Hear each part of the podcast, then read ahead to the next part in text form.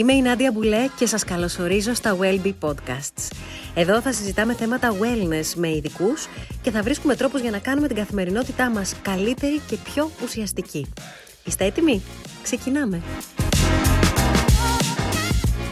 Καλησπέρα και καλώς ήρθατε σε ένα ακόμα WellBe Podcast. Σήμερα θα μιλήσουμε για διατροφή με την καλεσμένη μας που είναι η Βασιλική Λιανίδη. Η Βασιλική είναι διατροφολόγος και είναι ειδικός σε θέματα δημόσιας υγείας. Και είναι εδώ κοντά μας για να μιλήσουμε. Βασιλική, καλώς μας ήρθες. Καλησπέρα και από μένα. Για ζητήματα διατροφής και κατά πόσον αυτά ισχύουν και κατά πόσον είναι μύθοι. Η διατροφή έτσι κι αλλιώς είναι ο πρώτος πυλώνας στο wellness. Είναι ένα πάρα πολύ σημαντικό κεφάλαιο. Και από ό,τι παρακολουθώ κι εγώ, υπάρχουν και τρομερές εξελίξεις σε σχέση με τις έρευνες που γίνονται πάνω σε αυτήν. Θέλω να ξεκινήσουμε πρώτα από τη διαλυματική νηστεία, που είναι ένα μεγάλο έτσι, κεφάλαιο πια στη διατροφή και γίνεται πολλής λόγος για αυτήν. Τι γίνεται με τη διαλυματική νηστεία? Έχει αποτελέσματα, έχει ωφέλη και είναι καλό να τη δοκιμάζουμε τελικά? Όντως, η διαλυματική νηστεία έχει μεγάλη τάση το τελευταίο χρονικό διάστημα.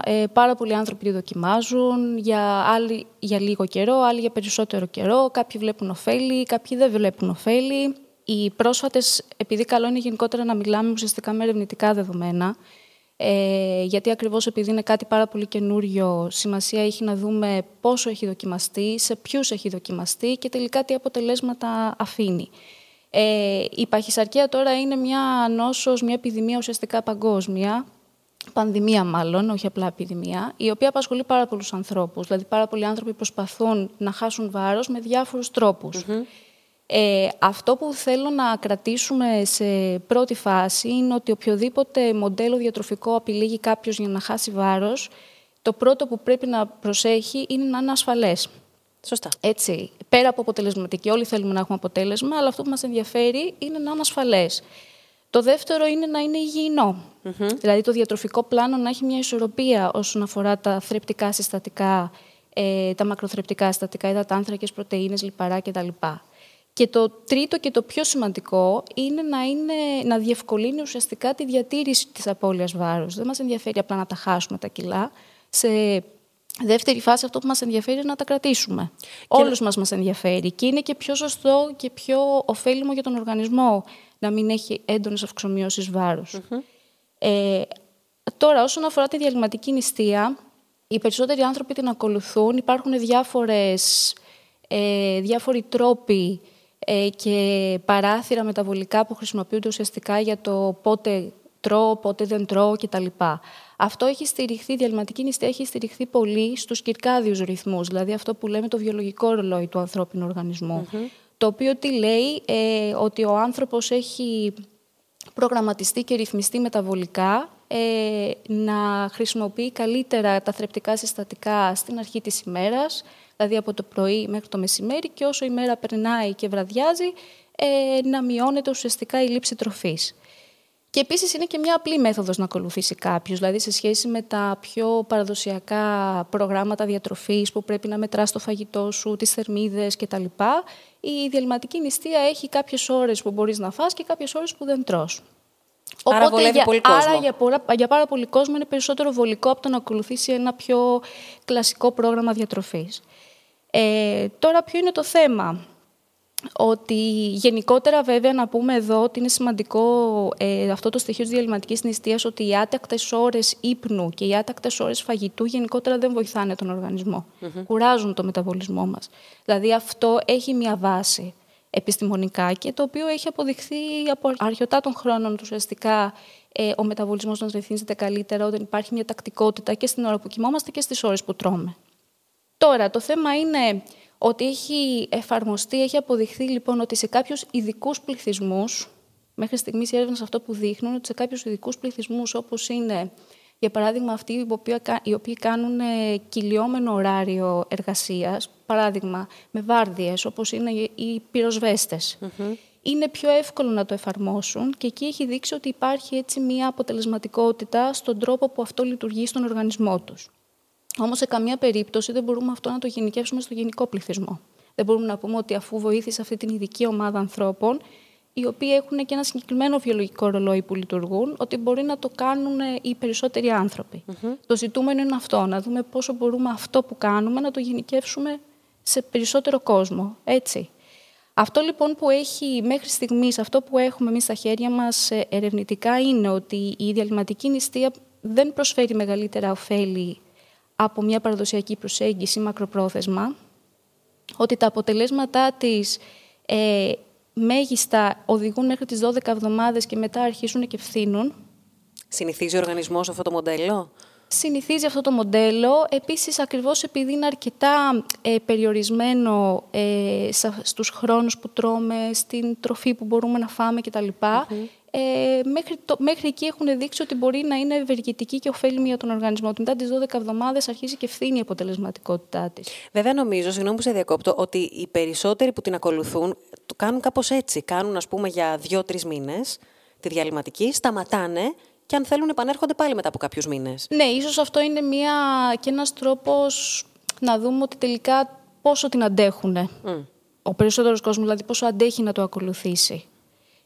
Και αυτό είναι και το τρίτο στοιχείο που αναφέραμε και στην αρχή, ότι παίζει πολύ μεγάλο ρόλο πόσο μπορείς να διατηρήσεις το αποτέλεσμα με ένα πλάνο διατροφικό που ακολουθείς. Το αποτέλεσμα του βάρους, αλλά γενικότερα να μπορείς να το ακολουθήσεις και για μεγάλο χρονικό διάστημα. Mm. Αυτά τα υπάρχοντα δεδομένα λοιπόν ερευνητικά που έχουμε αυτή τη στιγμή σχετικά με τη μακροχρόνια ασφάλεια και την αποτελεσματικότητα είναι ακόμα ανεπαρκή. Δηλαδή δεν ξέρουμε αν όντως είναι ασφαλής για μεγάλο χρονικό διάστημα να την ακολουθήσει κάποιος, γιατί υπάρχει μικρός αριθμός συμμετεχόντων ακόμα στις έρευνες, δηλαδή το δείγμα που έχουμε το ερευνητικό είναι μικρό και είναι και μικρής διάρκειας. Δηλαδή η παρακολούθηση αυτού του δείγματος είναι μικρότερης διάρκειας από ό,τι θα θέλαμε για να δούμε τα μακροχρόνια αποτελέσματα. Υπάρχει λοιπόν μια ανάγκη να γίνουν πρόσθετες μελέτες, ακριβώς επειδή είναι κάτι πάρα πολύ καινούριο, για να δούμε και σε διαφορετικούς πληθυσμούς, mm-hmm. Όπως είναι, ας πούμε, οι μεσογειακοί πληθυσμοί, όπως είναι ο ελληνικός. Mm-hmm. Δηλαδή θα πρέπει να δοκιμαστεί πολύ περισσότερο και για περισσότερο χρονικό διάστημα για να μπορούμε να έχουμε ασφαλή αποτελέσματα και να πούμε ότι ναι, είναι ωφέλιμη ή δεν είναι ωφέλιμη, σε ποιες περιπτώσεις είναι και σε ποιες περιπτώσεις δεν είναι. Έχει μεγάλη διαφορά, μάλλον μπορεί να συναντήσεις μεγάλη διαφορά στο πώς αντιδρούν οι διαφορετικοί πληθυσμοί. Στο πώς δηλαδή ένας Έλληνας αντιδράσει στη διαλυματική ή στη μεσογειακή διατροφή και στο πώς αντιδράσει ένας Κινέζος, ένας Αυστραλός. Αυτό που έχουν δείξει οι έρευνες πρόσφατα τείνουν πάρα πολύ προς αυτή την προσέγγιση ότι δεν αντιδρούμε όλοι οι πληθυσμοί με τον ίδιο τρόπο. Έχει να κάνει πάρα πολύ με τον τρόπο που έχουμε μεγαλώσει, με το πώς αντιδρά το ανοσοποιητικό μας γενικότερα και τόσο στη διατροφή. Το κλίμα επίσης επηρεάζει πάρα πολύ τον οργανισμό μας και τον μεταβολισμό μας και αυτό από γενετικούς παράγοντες, δηλαδή... δεν είναι τυχαίο ότι κάποιοι πληθυσμοί οι οποίοι έχουν μετακινηθεί, έχουν μεταναστεύσει και ακολουθώντας ένα διατροφικό πλάνο μιας καινούριας χώρας όπου πηγαίνουν, που αρχίζουν και αντιμετωπίζουν προβλήματα οι ίδιοι. Τι λες? Ακριβώς επειδή δεν έχουν μεγαλώσει με αυτόν τον τρόπο. Έχει πάρα πολύ μεγάλη σημασία. Βλέπουν οι επιστήμονες πλέον ότι αυτό αρχίζει και γίνεται ακόμα πιο ισχυρό. Και γι' αυτό και υπάρχει και μια οδηγία ότι θα πρέπει γενικότερα να στρεφόμαστε πιο πολύ προς τροφές στις οποίες παράγει ο τόπος που ζούμε. Έχει πάρα πολύ ενδιαφέρον αυτό που λες. Και ο τόπος που μεγαλώνουμε. Οπότε, ακριβώς για τον ίδιο λόγο, θα πρέπει να δοκιμαστούν όλα αυτά σε διαφορετικούς πληθυσμούς, γιατί ακριβώς ο κάθε πληθυσμός μπορεί να αντιδράει με διαφορετικό τρόπο. Μάλιστα. Σε ένα κόσμο που πια έχει γίνει ένα και που ταξιδεύεις πάρα πολύ εύκολα σε όλα τα μήκη και τα πλάτη της γης, αυτό που λες έχει πάρα πολύ ενδιαφέρον. Αναγκάζεσαι όταν μετακινείσαι να ακολουθείς και τις διατροφικές συνήθειες και τα διατροφικά πρότυπα της χώρας όπου πηγαίνεις. Ακόμα και αν πηγαίνεις για βραχυπρόθεσμους σκοπούς. Αυτό μπορεί να επηρεάσει και το μεταβολισμό σου. Ναι. Σε βάθος χρόνου, ναι, μπορεί να τον επηρεάσει. Μάλιστα. Οπότε, ανάλογα με αυτό, θα πρέπει ο άνθρωπος λίγο να παρατηρεί ουσιαστικά πώς αντιδρά, πώς του συμβαίνει. Και αυτό κάνουν και οι επιστήμονες ουσιαστικά μέσω των ερευνών, για να καταλήξουν σε κάποια συμπεράσματα τα οποία είναι ασφαλή. Να ξαναγυρίσουμε λίγο στο θέμα της διαλυματικής. Διαβάζουμε πολύ ότι βοηθάει στη ρύθμιση του ζαχάρου. Ισχύει αυτό σε ανθρώπους που έχουν την τάση ή που έχουν ήδη διαβήτη? Υπάρχουν άνθρωποι που έχουν θετικά αποτελέσματα και στη ρύθμιση του ζαχάρου, αλλά και στο λιπιδαιμικό τους προφίλ, οπότε υπάρχει έτσι μια καλύτερη καρδιαγγειακή υγεία. αλλά και πάλι οι έρευνες κατέληξαν ότι ουσιαστικά μακροπρόθεσμα δεν βοηθάει περισσότερο από ότι μια κλασική προσέγγιση διατροφής. Μάλιστα. Ωραία, άρα λοιπόν πάμε τώρα στον αντίποδα. Σε αυτό που ακούμε πάρα πολλά χρόνια, ότι το ιδανικό είναι να τρώμε κάθε 3 ώρες, να μην αφήνουμε το στομάχι μας άδειο πάνω από 3 ώρες. Τι γίνεται λοιπόν με αυτή την περίπτωση? Υπάρχει περίπτωση αυτό το μοντέλο να μην λειτουργεί σε κάποιους ανθρώπους? Ναι, και αυτό έχει συμβεί. Δηλαδή, έχουν μελετηθεί κάποιοι άνθρωποι, δεν ταιριάζουν όλα σε όλους. Αυτή η κουβέντα είναι πάρα πολύ σημαντική. Δηλαδή, γι' αυτό και είναι πολύ... Έχει μεγάλη αξία να μπορέσουμε να καταλάβουμε τον καθένα μας. Είμαστε μοναδικά όντα. Ο οργανισμός μας, ο μεταβολισμός μας έχει κάποιες βασικές αρχές που λειτουργεί σε όλους μας, αλλά ο καθένας μας έχει διαφορετικό μεταβολικό προφίλ. Γι' αυτό και είναι πολύ σημαντικό να εξατομικεύουμε και να προσωποποιούμε αυτά που ακολουθούμε.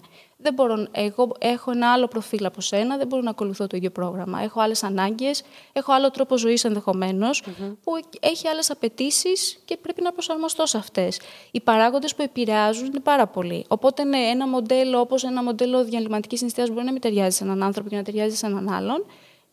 Το ίδιο ισχύει και για το αντίστροφο. Μάλιστα. Πάμε τώρα στην κετογονική δίαιτα. Επίσης, έχουμε ακούσει πολλά για αυτόν τον τρόπο διατροφής που έχει πολύ χαμηλούς υδατάνθρακες και πολύ ψηλή πρωτεΐνη. Έχει ωφέλη και για πόσο καιρό μπορεί κανείς να την ακολουθήσει με ασφάλεια? Ναι, για να πούμε έτσι με λίγα λόγια τι είναι κετογονική για κάποιον που δεν γνωρίζει. Είναι μια δίαιτα η οποία είναι πλούσια σε λιπαρά, πλησιάζει το 75%. Και πρωτεΐνες στο 20% και είναι πολύ χαμηλής υδατάνθρακες, μέχρι 5% γενικότερα κατά τη διάρκεια της ημέρας. Αυτό λοιπόν δημιουργεί ένα έλλειμμα των μεταβολικών αναγκών μας σε ζάχαρη, σε γλυκόζη, έτσι, το ότι τρώμε τόσους λίγους υδατάνθρακες. Τώρα αυτό που μας ενδιαφέρει πάλι σε αυτή την περίπτωση, αν είναι ασφαλές να ακολουθήσει κάποιος μια κετογονική δίαιτα. Και για πόσο καιρό είναι ασφαλής η κετογονική? Και για πόσο καιρό. Τι συμβαίνει? Τα κύτταρά μας και ειδικά τα εγκεφαλικά κύτταρα, αλλά τα κύτταρα του κεντρικού νευρικού συστήματος, χρησιμοποιούν υδατάνθρακες με τη μορφή γλυκόζης για να τραφούν, έτσι, και αυτή είναι και η βασική τους πηγή ενέργειας. Ούτε οι πρωτεΐνες ούτε τα λιπαρά μπορούν να καλύψουν την ανάγκη που έχει ο οργανισμός μας σε υδατάνθρακες στον ίδιο βαθμό. Οπότε το σώμα μας δεν μπορεί να επιβιώσει μακροπρόθεσμα τρώγοντας μόνο λιπαρά και πρωτεΐνες. Τι κάνει η κετογονική? Δημιουργεί στον οργανισμό μας μια κέτωση. Τι είναι η κέτωση? Είναι μια μεταβολική προσαρμογή που κάνει το σώμα μας προκειμένου να μπορέσει να επιβιώσει σε μια περίοδο πείνας. Εντάξει, δηλαδή, αν το σώμα βρεθεί σε μια κατάσταση όπου δεν υπάρχει τροφή ή δεν έχουμε πρόσβαση στην τροφή, έχει βρει έναν μηχανισμό προσαρμογής για να μπορέσει να επιβιώσει όσο το δυνατόν περισσότερο. Δημιουργεί λοιπόν την κέτωση. Αυτές λοιπόν οι κετώνες είναι ένα είδος καυσίμου που παράγει το σώμα, το σηκώτη συγκεκριμένα, το οποίο το παράγει από το λίπος. Δηλαδή, αντί για γλυκόζη χρησιμοποιεί πολύ πιο έντονα το λίπος για την καύση ενέργειας. Αυτό λοιπόν οδηγεί ουσιαστικά στην απώλεια βάρους. Είναι αποτελεσματική ως προς την απώλεια βάρους, όμως αυτή η κέτωση έχει κάποια παράγωγα τα οποία δημιουργούν φλεγμονή στον οργανισμό μας μακροπρόθεσμα. Οπότε έχει αποδειχθεί λοιπόν ότι υπάρχουν διάφοροι κίνδυνοι ακολουθώντας κάποιος μια κετογονική δίαιτα. Να αναφέρουμε κάποιους από αυτούς είναι γαστρεντερικές διαταραχές, για παράδειγμα, όπως είναι η δυσκολιότητα. Επειδή τρώει πολύ μειωμένες φυτικές ίνες στη διατροφή του, μπορεί να δημιουργήσει μια δυσλειτουργία στο έντερο. Ναυτίες μπορεί να φέρουν οι κετώνες ουσιαστικά που παράγονται. Νεύρα θα πω εγώ. Νεύρα, ζαλάδες, χαμηλά επίπεδα ενέργειας κατά τη διάρκεια της μέρας. Γενικότερα ο οργανισμός δεν αισθάνεται μια ευεξία. Θολή σκέψη. Ακριβώς.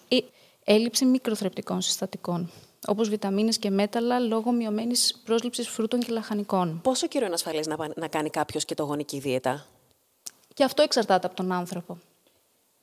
Εξαρτάται, δηλαδή, υπάρχουν κάποιοι οι οποίοι μπορούν να το κάνουν και για ένα χρονικό διάστημα να μην δούνε κάποιο πρόβλημα υγείας και μετά από ένα εύλογο, ας πούμε, μπορεί κάνοντάς τη μετά από 3-4 μήνες, να αρχίζουν να βλέπουν αυτά τα συμπτώματα που αναφέραμε. Και κάποιος άλλος να μπορεί να το υποστεί για περισσότερο χρονικό διάστημα. Ανέφερες πριν το κομμάτι του εντέρου. Mm-hmm. Και επειδή όλη η εντερική υγεία παίζει πάρα πολύ σημαντικό ρόλο στη συνολική υγεία του ανθρώπου και πια έχει συνδεθεί πάρα πολύ. Ναι, είναι πολύ σημαντικό. Το έντερο ακόμα και με ψυχολογικά ζητήματα, με θέματα σοβαρά ψυχολογικά του ανθρώπου. Θέλω πάρα πολύ να μου μιλήσεις για αυτή τη σχέση. Πώς δηλαδή συνδέεται το έντερό μας, άρα αυτά που τρώμε και αυτά που απορροφούμε, με τη διάθεσή μας, με τον εγκέφαλό μας, με τη σκέψη μας και με τα συναισθήματά μας. Το έντερό μας, και δικαίως, έχει ονομαστεί σαν δεύτερος εγκέφαλος. Αυτό το έχουμε ακούσει πλέον, το ακούμε πλέον όλοι. Ναι. Τι κάνει, το έντερό μας έχει κάποιες λάχνες. Σκεφτείτε σαν τις ρίζες των φυτών, που μέσα από εκεί το φυτό τρέφεται και απορροφά τα θρεπτικά συστατικά από το έδαφος. Κάπως έτσι, οι λάχνες συμβάλλουν ουσιαστικά στην απορρόφηση, είναι σαν πύλες ουσιαστικά που μέσα από εκεί περνάνε τα θρεπτικά συστατικά της τροφής και τρέφουν όλο το σώμα. Το έντερο λοιπόν είναι πάρα πολύ ενεργό όργανο που έχουμε στον οργανισμό μας, συντονίζει το ύπαρ και το πάγκρεας κατά τη διάρκεια της επέψης, εκρίνει ορμόνες, προγραμματίζει το πώς θα γίνει η διέλευση της τροφής και η απορρόφηση. Το έντερό μας λειτουργεί με τα προβιωτικά. Τα προβιωτικά είναι τα καλά βακτήρια ουσιαστικά που έρχονται μέσα στον εντερικό μας σύστημα. Ναι. Αυτά λοιπόν, ο πληθυσμός τους είναι πάρα πολύ σημαντικός για την υγεία. Αυτά τα βακτήρια τρέφονται από τα πρεβιωτικά. Τα πρεβιωτικά είναι τρόφιμα τα οποία ουσιαστικά είναι η τροφή αυτών των καλών βακτηρίων. Μέσα λοιπόν από τα πρεβιωτικά, τα βακτήρια που είναι τα προβιωτικά, παράγουν κάποιες ενώσεις. Αυτά ονομάζονται μεταβιωτικά, τα οποία είναι κάποια λιπαρά οξέα, κάποια ένζημα, όπως κάποιες ορμόνες, όπως παράδειγμα η σερωτονίνη, η ορμόνη της ευτυχίας, η οποία ουσιαστικά επιδρά στον εγκέφαλό μας και επιδρά γενικότερα στη διάθεσή μας. Δεν είναι καθόλου τυχαίο ότι οι άνθρωποι οι οποίοι αντιμετωπίζουν γαστροεντερικές διαταραχές ή φλεγμονές όπως είναι η κολίτιδα, η σπαστική κολίτιδα, ακόμα και το βερέθιστο έντερο, που ουσιαστικά έχουν εναλλαγές διάθεσης μέσα στην ημέρα. Και αν το πρόβλημα είναι χρόνιο, βλέπουμε ότι αυτοί οι άνθρωποι μπορεί μακροπρόθεσμα να αναπτύξουν ακόμα και κατάθλιψη. Οπότε επηρεάζει πάρα πολύ σημαντικά μέσω αυτών των ενώσεων που γίνονται και μέσα που πλάθονται μέσα στο έντερό μας, γενικότερα την υγεία του οργανισμού μας, ακόμα και την ψυχική. Οπότε αυτό που λέγεται και είναι αλήθεια, ότι είμαστε πρώτον ότι τρώμε και ότι οι τροφές είναι φάρμακο, είναι απόλυτη αλήθεια, δεν είναι κάτι σχετικό. Ούτε μια μικρή λεπτομέρεια. Όχι, δεν είναι λεπτομέρεια. Η διατροφή, ο μεταβολισμός μας και η υγεία του οργανισμού μας επηρεάζεται από πολλούς παράγοντες. Η διατροφή είναι ένας πολύ ισχυρός παράγοντας που επηρεάζει είτε θετικά είτε αρνητικά, ανάλογα με το πώς τη χρησιμοποιούμε εμείς πάντα. Έτσι. Ναι. Ωραία, πάμε τώρα λοιπόν στο μεταβολικό σύνδρομο. Νομίζω το ανέφερες και λίγο πριν, αλλά καταλαβαίνω, παρακολουθώ και αντιλαμβάνομαι ότι όσο περνάνε τα χρόνια αφορά όλο και περισσότερους ανθρώπους. Και θα ήθελα να μας πεις αν έχει να κάνει με τον τρόπο που τρεφόμαστε πια, αν παίζει κάποιος άλλος παράγοντας ρόλο και τι σημαίνει αυτό για έναν άνθρωπο που το έχει ή που δεν ξέρει ότι το έχει και θα το καταλάβει τα επόμενα χρόνια που θα εμφανίσει κάποιο πρόβλημα. Μεταβολικό σύνδρομο συνήθως στην αρχή του δεν έχει συμπτώματα, γι' αυτό και είναι δύσκολο κάποιος να πει, να το βρει. Ναι. Δεν έχει κάποια συγκεκριμένη συμπτωματολογία, δεν πονάει κάπου, δεν έχει κάποιο αντίκτυπο άμεσο για να πούμε ότι έχω αυτό, πάω στο γιατρό και μου το βρίσκει. Τι είναι σύμφωνα με την Διεθνή Διαβητολογική Εταιρεία, το κριτήριο για να χαρακτηριστεί ένας άνθρωπος ότι πάσχει από μεταβολικό σύνδρομο είναι η αυξημένη κοιλιακή περιφέρεια, που για τους άντρες είναι πάνω από 98 εκατοστά και για τις γυναίκες είναι πάνω από 85. Σε συνδυασμό με τουλάχιστον 2 από τα εξής κριτήρια που θα αναφέρω τώρα. Είναι να είναι τα τριγλικερίδια ίσον ή παραπάνω από το 150, ή αν κάποιος λαμβάνει αγωγή για τριγλικερίδα, που σημαίνει ότι έχει ήδη, οπότε είναι μειωμένα στο αίμα λόγω της αγωγής. Αν τα επίπεδα της καλής χολυστερόλης, της HDL δηλαδή χολυστερόλης, είναι για τους άντρες κάτω από 40 και για τις γυναίκες κάτω από 50, ή λαμβάνουν αγωγή αντίστοιχα για τη χολυστερόλη. Αν η αρτηριακή πίεση είναι πάνω από 13 με 8, έτσι, ή κάποιος αλαμβάνει αντιπερτασικά φάρμακα, και αν η γλυκόζη νηστείας είναι ίσο ή πάνω από 100. Ναι. Αν λοιπόν κάποιος έχει αυξημένη κοιλιακή περιφέρεια πάνω από τα όρια που είπαμε, 98 για τους άντρες και 85 για τις γυναίκες, και έχει και δύο από αυτά που ανέφερα πριν, σημαίνει ότι είναι στην κατηγορία των ανθρώπων που έχουν μεταβολικό σύνδρομο. Αυτό με τις εξετάσεις το καταλαβαίνω, με τα τριγλικερίδια και με το ζάχαρο. Θέλω να μας εξηγήσεις γιατί παίζει ρόλο η περιφέρεια, η κοιλιακή περιφέρεια. Λοιπόν, η κοιλιακή περιφέρεια έχει, μάλιστα, είναι και ένα πολύ σημαντικό διαγνωστικό μέσο. Δηλαδή, ένας άνθρωπος, γιατί δείχνει τι? Δείχνει ότι η κατανομή του λίπους, δηλαδή η εναπόθεση του λίπους στον οργανισμό μας, γίνεται κυρίως στα σπλάχνα μας. Δηλαδή, ένας άνθρωπος ο οποίος έχει μεγάλη κοιλιακή περιφέρεια, σημαίνει ότι, ότι έχει λίπος γύρω από τα όργανα, από τα βασικά μεταβολικά όργανα. Οπότε αυτό ουσιαστικά δυσκολεύει τη λειτουργία αυτών των οργάνων. Δημιουργεί κάποιο είδους πίεση στα όργανα αυτά? Δεν είναι ακριβώς πίεση, είναι η φλεγμονή που δημιουργεί το λίπος γύρω από αυτά τα όργανα. Μάλιστα. Οπότε μπορεί θεωρείτε... να είσαι αδύνατος και να έχεις περιφέρεια κοιλιακή. Αυτό θα έλεγα μόλις. Ότι υπάρχει λοιπόν μια κατηγορία ανθρώπων οι οποίοι ονομάζονται μεταβολικά παχύσαρκοι, φυσιολογικό όμως βάρος. Δηλαδή μπορεί ένας άνθρωπος να έχει αδύνατα άκρα, να μην έχει μεγάλο βάρος και να έχει λίπος, μεγάλη συσσόρευση λίπους στην κοιλιά. Αυτό είναι πολύ σημαντικό να το κρατήσουμε στο μυαλό μας. Και γι' αυτό τους λέμε και μεταβολικά παχύσαρκους, γιατί μπορεί να έχουν φυσιολογικό βάρος, αλλά μπορεί να αντιμετωπίζουν θέματα υγείας αντίστοιχα με κάποιον άνθρωπο ο οποίος είναι παχύσαρκος, όπως είναι ο διαβήτης, όπως είναι καρδιαγγειακά νοσήματα, όπως είναι η υπέρταση. Άρα λοιπόν, γιατί πια υπάρχουν τόσοι πολλοί άνθρωποι με μεταβολικό σύνδρομο? Έχει δοθεί κάποια εξήγηση γι' αυτό? Ή δεν το ξέραν παλιά οι άνθρωποι? Οι βασικοί παράγοντες είναι γενετική. Προδιάθεση. Η προδιάθεση δηλαδή που μπορεί να έχουμε, κληρονομικοί παράγοντες δηλαδή. Και ο δεύτερος πολύ ισχυρός παράγοντας, στον οποίο μπορούμε και να επέμβουμε, είναι ο τρόπος ζωής μας. Ναι. Δηλαδή πώς τρώμε, πόσο τρώμε, αν κινούμαστε, πόσο κινούμαστε, κατά τη διάρκεια της ημέρας. Είναι πάρα πολύ σημαντικοί παράγοντες αυτοί οι δύο, οι οποίοι μπορούν να... εκμηδενήσουν και τους γενετικούς ή να μειώσουν κατά πολύ την προδιάθεση που έχουμε. Έτσι, να μειώσουν δηλαδή ουσιαστικά τις πιθανότητες να εμφανίσουμε κάποιες από αυτές τις νόσους αν έχουμε μια προδιάθεση. Αυτό ακριβώς σας ερωτούσα. Κάποιος δηλαδή που έχει προδιάθεση γενετική μπορεί και να μην εμφανίσει ποτέ ζάχαρο. Όχι, αν προσέξει. Αν ο τρόπος ζωής του είναι πολύ έτσι προσεγμένος και με βάση αυτό. Ωραία. Πάμε τώρα λίγο στην σειρά με την οποία τρώμε το φαγητό μας. Να μας πεις λίγα πράγματα σε σχέση με αυτό. Αν παίζει ρόλο σημαντικό η σειρά με την οποία καταναλώνουμε τα πράγματα, αν η σαλάτα πρέπει να προηγείται, η πρωτεΐνη, ο υδατάνθρακας, τι γίνεται με αυτό, παίζει κάποιο ρόλο? Έχει ένα ρόλο η σειρά που τρώμε το φαγητό μας. Ξεκινάμε με τη σαλάτα. Γιατί ξεκινάμε με τη σαλάτα? Η σαλάτα περιέχει λαχανικά. Αυτά τα λαχανικά, ανάλογα με το τι λαχανικά είναι, έχουν διαλυτές και αδιάλυτες ίνες, οι φυτικές ίνες που έχουμε όλοι ακουστά.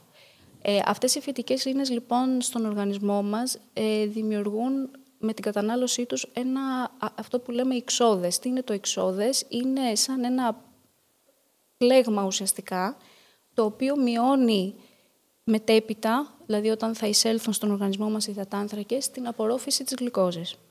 Βοηθάνε δηλαδή ουσιαστικά να γίνει πιο αργή η απορρόφηση της γλυκόζης, με αποτέλεσμα να μην έχουμε πολύ μεγάλη γλυκαιμική έξαρση. Αυτό βοηθάει αργότερα να μειώνουμε τις υπογλυκαιμίες. Βοηθάμε δηλαδή τον οργανισμό μας να ρυθμίζει καλύτερα τα επίπεδα του σαχάρου και να έχουμε λιγότερες υπογλυκαιμίες κατά τη διάρκεια της ημέρας. Άρα είναι ένα πολύ ωραίο tip για όλους μας. Είναι πολύ ωραίο tip, είτε έχουμε πρόβλημα είτε όχι. Και γενικότερα να συνδυάζουμε την τροφή μας. Είτε είναι πρωτεΐνη, είτε είναι υδατάνθρακας με φυτική, με λαχανικά δηλαδή. Αν τώρα προηγείται η κατανάλωση των λαχανικών, βοηθάμε ακόμα περισσότερο, θα το δούμε και στον κορεσμό μας, δηλαδή προσφέρουν και μεγαλύτερο κορεσμό, οπότε αμέσως μειώνεται η ανάγκη μας να καταναλώσουμε περισσότερη τροφή. Και ταυτόχρονα είναι ένα μικρό κόλπο, ας το πούμε, για να μπορέσουμε να βοηθήσουμε το σώμα μας να κάνει μια καλύτερη διαχείριση της γλυκόζης. Αυτό που πιστεύουν πολλοί, ότι είναι καλύτερο να φάνε λίγη πρωτεΐνη σαν σνακ, χωρίς συνοδευτικό υδατάνθρακα. Ισχύει? ή πρέπει πάντα να γίνεται ο συνδυασμός των δύο? Όταν συνδυάζονται και τα δύο είναι καλύτερα. Είναι πάντα καλύτερα. Αν απουσιάζει, για να το συνδέσουμε λίγο και με αυτό που λέγαμε πριν σε σχέση με τις δίαιτες, την κετογονική, την διαλυματική νηστεία κτλ. Αν απουσιάζει ο υδατάνθρακας στη διατροφή μας, το σώμα μας δεν παίρνει τις απαραίτητες, τους απαραίτητους υδατάνθρακες που χρειάζεται για να ρυθμίσει το ζάχαρο. Mm-hmm. Αν τώρα συνδυάσουμε τον υδατάνθρακα με πρωτεΐνη, το ζάχαρό μας ρυθμίζεται με καλύτερο τρόπο, οπότε αυτό βοηθάει γενικότερα το σώμα μας μέσα στην ημέρα. Μεταβολίζεται καλύτερα. Και αυτό λοιπόν είναι πολύ ωραίο να το κρατήσουμε σαν tip. Να μην τρώμε μόνο υδατάνθρακα. Οπότε προτιμάμε να μην τρώμε ούτε μόνο υδατάνθρακα, γιατί ακριβώς η γλυκαιμική έξαρση είναι μεγάλη, αλλά να μην τρώμε ούτε μόνο πρωτεΐνη, γιατί και αυτό δεν καλύπτει τις ανάγκες μας σε υδατάνθρακα μέσα στην ημέρα. Πολύ ωραία. Ειδικά για ανθρώπους οι οποίοι αθλούνται κιόλας, όπου εκεί οι ανάγκες είναι ακόμα πιο αυξημένες. Mm-hmm. Παίζει ρόλο το πώς ξεκινάμε την ημέρα μας, αν ξεκινάμε με πρωινό γλυκό ή αλμυρό, σε σχέση με τις ανάγκες που θα νιώσουμε ότι έχουμε στο υπόλοιπο της μέρας μας? Παίζει ρόλο, γιατί ένα αλμυρό πρωινό ουσιαστικά έχει έναν χαμηλότερο γλυκαιμικό δείκτη. Άρα ξεκινάω τη μέρα μου με χαμηλότερα επίπεδα γλυκόζης μέσα στην ημέρα, πιο καλά ρυθμισμένα. Mm-hmm. Όχι καθόλου, αλλά πιο καλά ρυθμισμένα. Οπότε αυτό ουσιαστικά δημιουργεί μικρότερες γλυκαιμικές εξάρσεις μέσα στην ημέρα μας. Άρα μας βοηθάει να πεινάμε λιγότερο, να θέλουμε λιγότερο γλυκό, και επειδή ο εγκέφαλός μας γενικότερα χρησιμοποιεί κυρίως γλυκόζη για την ενέργειά του, είναι η βασική του τροφή, είναι προτιμότερο να μην τον ερεθίζουμε έντονα ως προς αυτό, να μην τον προκαλούμε, δηλαδή να εκρίνει συνεχώς, να δημιουργεί γλυκαιμικές εξάρσεις και να έχει απότομες αλλαγές μέσα στην ημέρα. Είναι πιο σωστό να έχουμε γλυκαιμία μες στη μέρα, σταθερά επίπεδα. Mm-hmm. Οπότε ένα πρωινό γεύμα που είναι και το πρώτο γεύμα της ημέρας βοηθάει πολύ να είναι χαμηλό σε γλυκαιμικό δείκτη. Βέβαια και πάλι πρέπει να πούμε εδώ ότι οι άνθρωποι οι οποίοι αθλούνται και έχουν μεγαλύτερες ανάγκες από υδατάνθρακες και από γλυκόζη κτλ. Είναι καλό και αυτοί να προσέχουν λίγο τον τρόπο με τον οποίο τα καταναλώνουν. Δεν σημαίνει ότι ένα γλυκό πρωινό δεν είναι καλό. Είναι ανάλογα την περίπτωση. Δηλαδή, μια μέρα που θα κάνουμε άσκηση, μπορούμε να προτιμήσουμε ένα γλυκό πρωινό. Για να αναπληρώσεις αυτά που έχεις κάψει. Ακριβώς. Mm-hmm. Υπάρχει ουσιαστική διαφορά ανάμεσα στα διάφορα είδη ζάχαρης, εδώ και αν γίνονται κουβέντες πολλές, σε σχέση με την άσπρη, επεξεργασμένη, την καστανή, τη μαύρη αν επεξεργαστεί, το μέλι. Σωστά. Ναι, υπάρχει μεγάλη, ακριβώς λοιπόν, επειδή η γλυκόζη είναι ένα πάρα πολύ, και η υδατάνθρακες γενικότερα είναι μια μεγάλη κατηγορία τροφίμων, και επειδή έχουμε καταλάβει ουσιαστικά και ερευνητικά ότι αυτό επηρεάζει όλο το μεταβολισμό μας, πάρα πολλοί άνθρωποι ψάχνουν τρόπους εναλλακτικούς να επιβαρύνουν λιγότερο το σώμα τους καταναλώνοντας υποκατάστατα τα οποία είναι καλύτερα, ναι, και θερμιδικά και σε γλυκαιμική έκρηση. Αυτό που που βλέπουμε είναι ότι, και που είναι σημαντικό να πούμε, ότι όλα αυτά παίζουν πολύ σημαντικό ρόλο η χρήση. Παίζει πολύ σημαντικό ρόλο η χρήση τους. Πώς τα χρησιμοποιούμε. Δηλαδή ακόμα και τα γλυκαντικά, τα οποία έχουν μεν λιγότερες θερμίδες από τη ζάχαρη, επηρεάζουν λιγότερο τον οργανισμό μας να παράγει γλυκόζη, οπότε ο μεταβολισμός μας έχει ένα θετικό αντίκτυπο. Ταυτόχρονα όμως, αν γίνει αλόγιστη χρήση αυτών των γλυκαντικών, έχουμε δει ότι μπορεί να έχει και τις ίδιες επιπτώσεις με τη ζάχαρη. Ως προς την έκρηξη στο ζάχαρό μας? Ως προς τις γλυκαιμικές εξάρσεις. Ναι, δηλαδή αν εγώ κόβω τη ζάχαρη, αλλά χρησιμοποιώ πολύ μεγάλη ποσότητα γλυκαντικών. Σαν αναψυκτικά, ας πούμε. Ναι.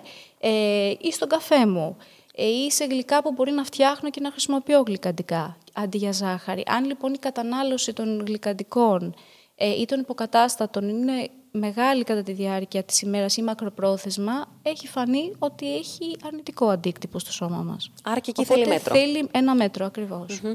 Τώρα σίγουρα η ακατέργαστη ζάχαρη σε σχέση με την επεξεργασμένη είναι καλύτερη, mm-hmm, έτσι, γιατί όσο πιο πολύ επεξεργάζεται μια τροφή, μπαίνουν χημικά πρόσθετα, αφαιρούνται πιθανόν κατά τη διάρκεια της επεξεργασίας κάποια θρεπτικά συστατικά που μπορεί να έχει από τη φύση του το τρόφιμο.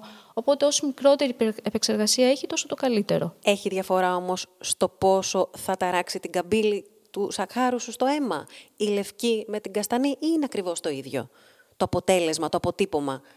Είναι μικρότερο το αποτύπωμα της ακατέργαστης της ζάχαρης, γιατί ακριβώς επειδή είναι πιο γλυκιά από την επεξεργασμένη, αναγκαστικά χρησιμοποιούμε και λίγο λιγότερη. Mm-hmm. Οπότε με αυτήν την έννοια, η χρήση της, επειδή είναι σε μικρότερο βαθμό, βοηθάει περισσότερο στο μακροπρόθεσμα να χρησιμοποιούμε λιγότερη. Κατάλαβα. Στο τέλος. Mm-hmm, mm-hmm.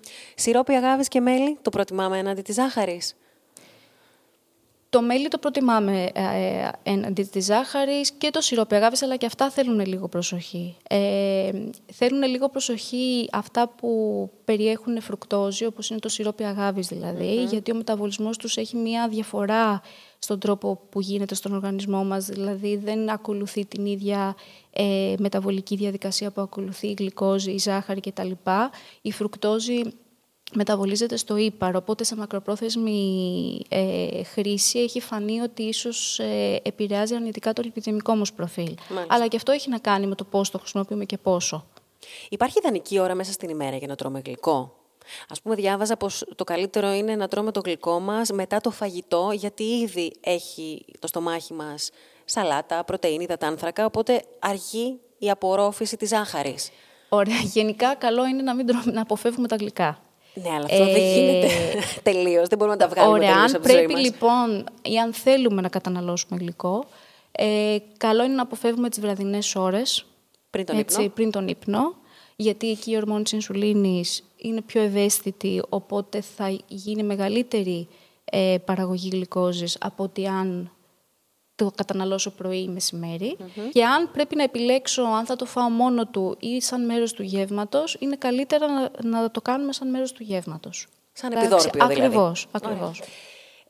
Πάμε τώρα λίγο στους χυμούς των φρούτων. Ναι. Θα ήθελα λίγο περιεκτικά να μας πεις και εκεί τι γίνεται. Ξέρω ότι στα παιδιά δεν προτείνονται οι χυμοί φρούτων. Προτείνεται ολόκληρο το φρούτο, ακριβώς επειδή έχει μέσα και το ίδιο το φρούτο. Ναι, πολύ... το οποίο ισχύει και για τους ενήλικες, όχι μόνο για τα παιδιά. Ναι. Ισχύει λοιπόν αυτό, πρέπει να τους αποφεύγουμε γενικά τους χυμούς των φρούτων. Ναι, καλό είναι να τους αποφεύγουμε. Γιατί ακριβώς επειδή για να πάρω το χυμό από το φρούτο θα απομονώσω ουσιαστικά τα ζάχαρά του. Άρα ο χυμός έχει μεγαλύτερη περιεκτικότητα σε ζάχαρα από το φρούτο. Mm-hmm. Επίσης δεν περιλαμβάνει ο χυμός τις φυτικές ίνες που έχει σάρκα του φρούτου. Οπότε, σε σχέση με αυτό που συζητούσαμε λοιπόν και πριν, οι φυτικές ίνες είναι πολύ βοηθητικές στο να ρυθμιστεί το ζάχαρό μας. Άρα, αν φάω ένα φρούτο, είναι καλύτερο από το να πιω το χυμό του. Επίσης, για να βγάλω ένα ποτήρι χυμό, θα χρησιμοποιήσω περισσότερα φρούτα. Βέβαια, άρα, περισσότερα ζάχαρα. Ενώ θα φάω ένα πορτοκάλι. Ναι, σωστά.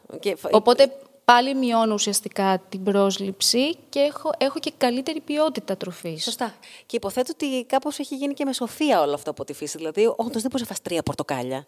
Δεν γίνεται. Όχι, δεν θα φας 3 πορτοκάλια. Ναι, θα φας 1, θα φας 2. Για να στύψεις όμως ένα χυμό, θα χρησιμοποιήσεις 4 πορτοκάλια. Ναι, σωστά. Ωραία, πάμε και σε κάτι τελευταίο για να κλείσουμε. Σε σχέση με το ξύδι, θέλω να μου πεις τι γίνεται. Ναι. Επίσης, γράφεται και λέγεται ότι το ξύδι βοηθάει πάρα πολύ στο να μην ανεβάσεις πάρα πολύ την καμπύλη του ζαχάρου σου. Άρα προτείνεται να καταναλώνετε στη σαλάτα ή πριν από το φαγητό. Ισχύει αυτό? Θα πω και ναι και όχι. Γιατί θα πω ναι και όχι? Γιατί ακόμα είναι πάλι φτωχά τα ερευνητικά δεδομένα που έχουμε ως προς το ξύδι. Υπάρχει λοιπόν μια συζήτηση ότι αν μπορεί το ξύδι να αναστέλλει την αλφα-αμυλάση, είναι το ένζυμο το οποίο διασπά ουσιαστικά τους υδατάνθρακες mm-hmm. στον οργανισμό μας. Οπότε μέσω αυτού ρυθμίζει λίγο καλύτερα τη διαδικασία της γλυκόζης κτλ. Αλλά αυτό που δεν έχουμε ακόμα είναι ότι δεν ξέρουμε αν η μακροπρόθεσμη χρήση του ξυδιού, τι αποτελέσματα και τι αντίκτυπο έχει στον οργανισμό μας. Οπότε οι έρευνες λίγο δεν έχουν καταλήξει στο ναι, μεν κάνει καλό στη ρύθμιση του ζαχάρου, αλλά μήπως δεν κάνει καλό σε κάτι άλλο η αλόγιστη χρήση ή η μακροπρόθεσμη χρήση του. Οπότε, μπορούμε να βάζουμε ξυδί στη σαλάτα μας, αλλά έτσι κι αλλιώς δεν θα είναι αυτό που θα σώσει την κατάσταση. Είναι και αυτό ένα tip. Ας μην γίνουμε... Μαζεύονται όμως τα tip, βλέπεις. Ναι, να μην γίνουμε αιμονικοί, αυτό θα έλεγα εγώ. Εντάξει, με κάτι. Αυτό. Όπως αυτό ισχύει για όλα, να μην γίνουμε αιμονικοί για κάτι. Είναι προτιμότερο να αλλάξουμε γενικότερα τη φιλοσοφία μας και τον τρόπο ζωής μας, κάποιες συνήθειες οι οποίες είναι βλαβερές. Και αυτό έχει μια επικουρική ουσιαστικά. Το ξύδι ή οποιοδήποτε άλλο τύπο έχει μια επικουρική δράση σε αυτό. Το πιο σημαντικό είναι να κάνουμε βασικές αλλαγές στην καθημερινότητά μας. Σωστά. Και να ποντάρουμε στο μέτρο. Να προσέχουμε γενικότερα το μέτρο, να προσέχουμε γενικότερα την ποιότητα της τροφής που επιλέγουμε. Και όλα τα άλλα, βοηθητικά μπορούμε να τα έχουμε, χωρίς όμως να γινόμαστε αιμονικοί σε κάτι. Ωραία. Σε ευχαριστούμε πάρα πολύ για αυτές τις διευκρινήσεις. Εγώ ευχαριστώ για την όμορφη κουβέντα. Σε ευχαριστούμε πολύ. Ευχαριστώ εγώ πολύ.